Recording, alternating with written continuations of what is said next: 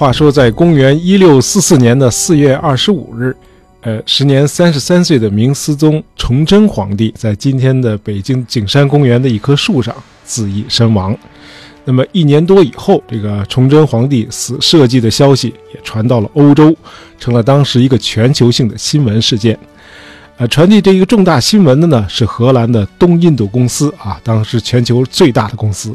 那么在当时的这个东印度事务报告里是这么说的：，呃，鞑靼人，哎，就是满人啊，占领了那个国家一半的领土，致使中国皇帝为了避免落入鞑靼人之手，而出人意料的自杀了。这个报告呢，当然有一半的信息都是错误的啊。明思宗皇帝自杀的时候，满人还没有入关呢。呃，荷兰人显然是把李自成的农民军和后来入关的满人给搞混了。呃，当时荷兰人占据着台湾，这个消息呢，显然是从台湾发出去的。那么与事实有比较大的出入，也就不奇怪了。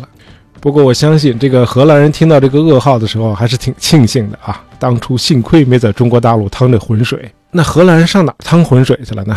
我们马上就会讲到。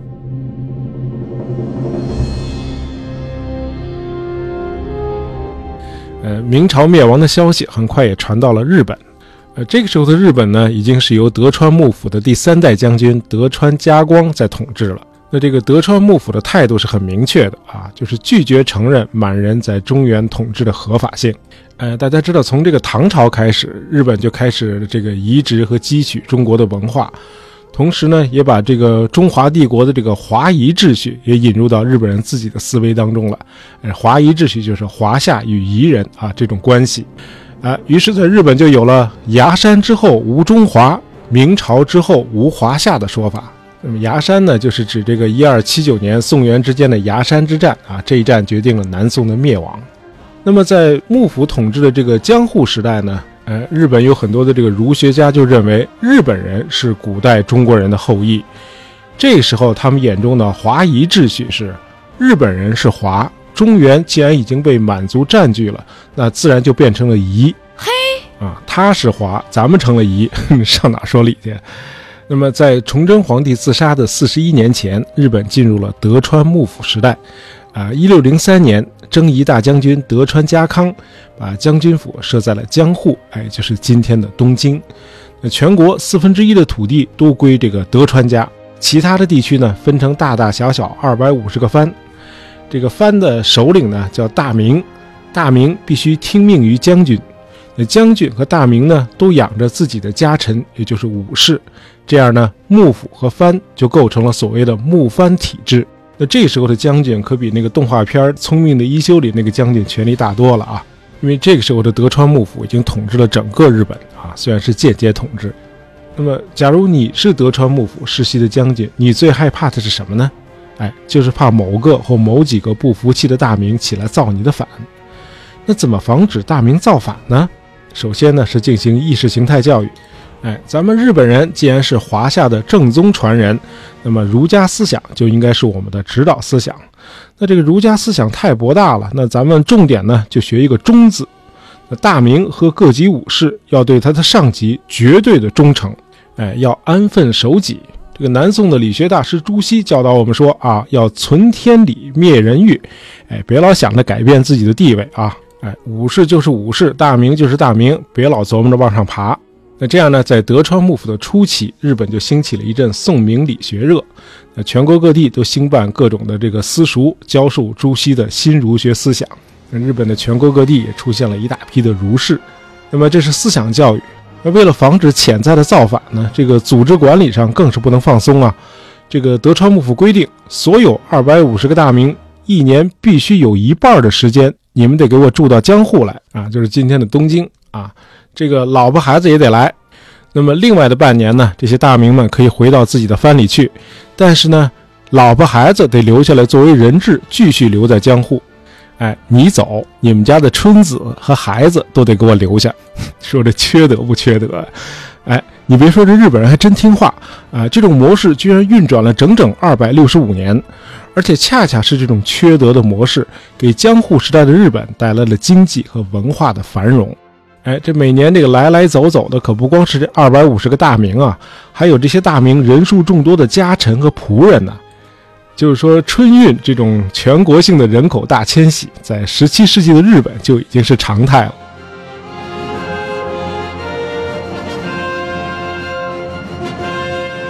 那么这人一流动，这个粮食和商品也得跟着走啊。于是商人阶层就形成了，在一些集散地就形成了城市。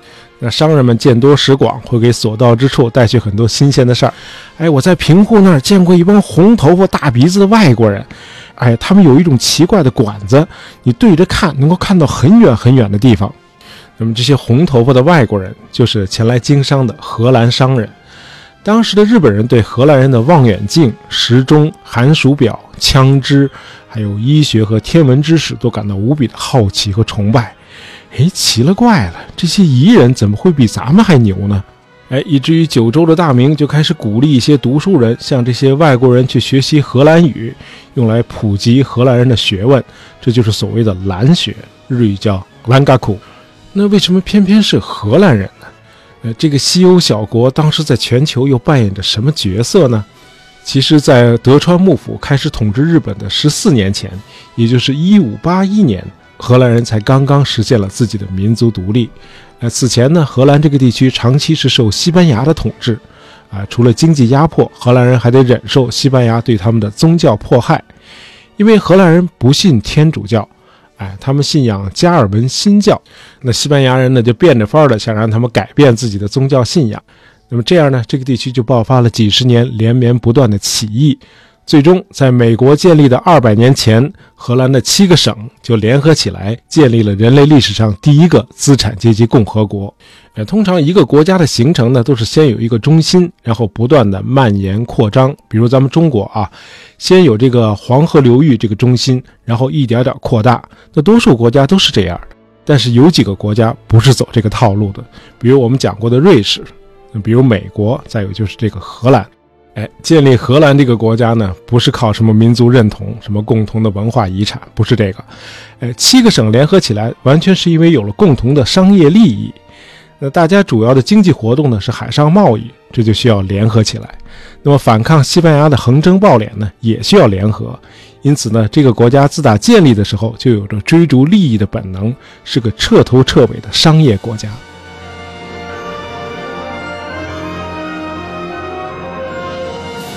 好，为了报复荷兰独立建国，那么当时的西班牙和葡萄牙的国王菲利普二世就下令，这个荷兰商船不得进入葡萄牙的里斯本港。这样呢，荷兰的商人就得不到来自东方的商品了，因为这个里斯本港呢是个中转站，从亚洲回来的葡萄牙船队都是在这儿卸货的。哎，结果这个报复决定呢，反倒成全了荷兰，让荷兰一跃而成为17世纪的海上霸主。哎，既然不能够在里斯本拿到二手货了，那咱们就自己去亚洲。于是，荷兰的商船就开始驶向爪哇、苏门答腊、澎湖、台湾。那么，到了一六零二年，荷兰的两家商业公司合并，建立了荷兰东印度公司，目的是为了垄断东方的贸易。那荷兰人除了为人类贡献了斯宾诺莎和惠更斯这样伟大的思想家和科学家之外，他们还发明了股份制。就是用集资参股的方式投资大型商业活动哦。那么东印度公司发行的股票，荷兰的政府和普通百姓都持有股份。到了十七世纪中叶，荷兰的东印度公司已经拥有一万五千个海外分支机构，那么贸易额呢占到全球总贸易额的一半。悬挂着荷兰三色旗的一万多艘商船游弋在世界各大洋，比其他海洋大国的船只的总数加起来都多。那荷兰这个小国呢，因此号称十七世纪的海上马车夫啊，它已经不能算小国了。那么到了一六零零年的四月十九日，第一艘荷兰商船在日本九州的东海岸靠岸了。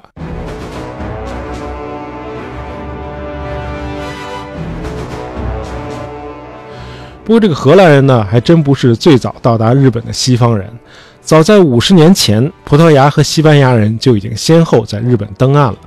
呃，不过葡萄牙和西班牙这俩国家呢，绝对谈不上是商业帝国，他们只热衷两件事儿，一个是殖民掠夺，另一个就是传教。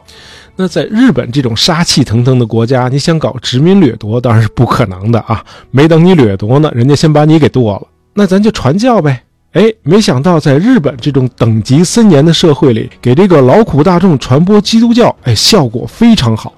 因为基督教告诉你啊，在上帝面前是人人平等的。那作为社会的最底层，我当然愿意接受这样的教义了。哎，因此这个西班牙和葡萄牙两国的传教士在几十年的功夫里，就在日本发展了十五万教众。哎，这下这个德川幕府可就慌了。Oh no！这还了得？这老百姓要都信了这个，那不就乱了套了吗？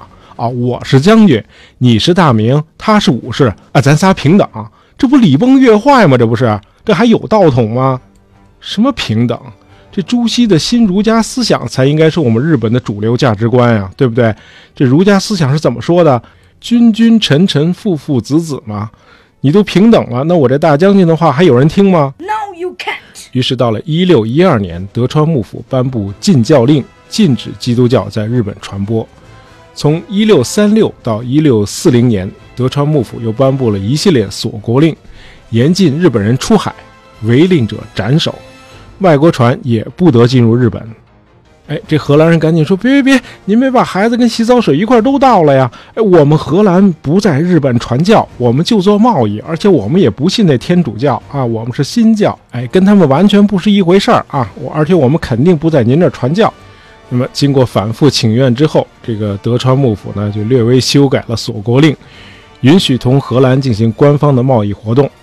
呃，此外呢，日本传统的那些贸易国家，比如像中国和朝鲜，也仍然可以继续和日本通商，但是呢，贸易活动只能局限在长崎一港。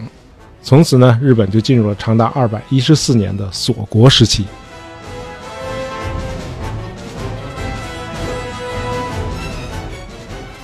那么，早在一六三四年，幕府为了隔离外国人，就在长崎港建立了一个扇形的人工岛，叫出岛。那么这个岛呢，后来就专供荷兰商人居住。那么面积大概是一万多平方米，用一座石桥和长崎的市区相连。那桥边呢有士兵把守，不许人自由出入。那么这个人工岛呢是北边靠海，有两扇坚固的门，叫水门。有荷兰船来了，这个水门才打开。那么每条荷兰船到岸之后，都要上交一份封说贴，啊，相当于现在的新闻简报。那幕府大将军呢？通过阅读这个封说帖呢，呃，及时了解外部世界的动态。那么一段时间以后，这幕府将军发现，哎，这些来自荷兰的夷人，在近代科技方面确实有两把刷子，哎，远比日本要先进的多，尤其是在医学、天文学和制图学方面。那咱就得跟人学呀。这个德川幕府的第八代将军德川吉宗很有进取心。他为了引进西方的学术，那么他开始组织很多人去学荷兰语，大力推动这个兰学在日本的兴起。这个时候呢，日本就大规模的从荷兰进口科学器械，呃，翻译了大量的科学著作，呃，同时请荷兰人前来讲学。那么德川吉宗热心兰学呢，不是出于好奇，而是为了实用。呃，他关心天文是为了制定正确的历法，他引进西医呢，是为了提高日本的医学水平。呃，尤其是从荷兰医生那里学到了解剖学之后，日本人开始逐渐的抛弃他们的传统医学。那么到了1774年，日本人出版了一本，哎，就相当于解剖学概论，叫《解体新书》。这本书的原书呢是德国的医生叫约翰·阿达姆·库鲁姆斯，哎，他撰写的一个叫《解剖学图解》。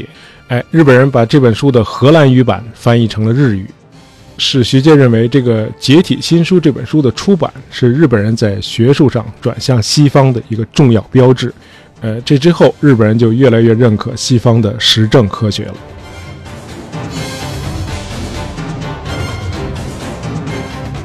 那今天有很多人提出这样一个问题：，呃，十九世纪的中国和日本几乎是同时被西方打开大门的，为什么日本能够很顺利的转型实现近代化，而中国却没做到呢？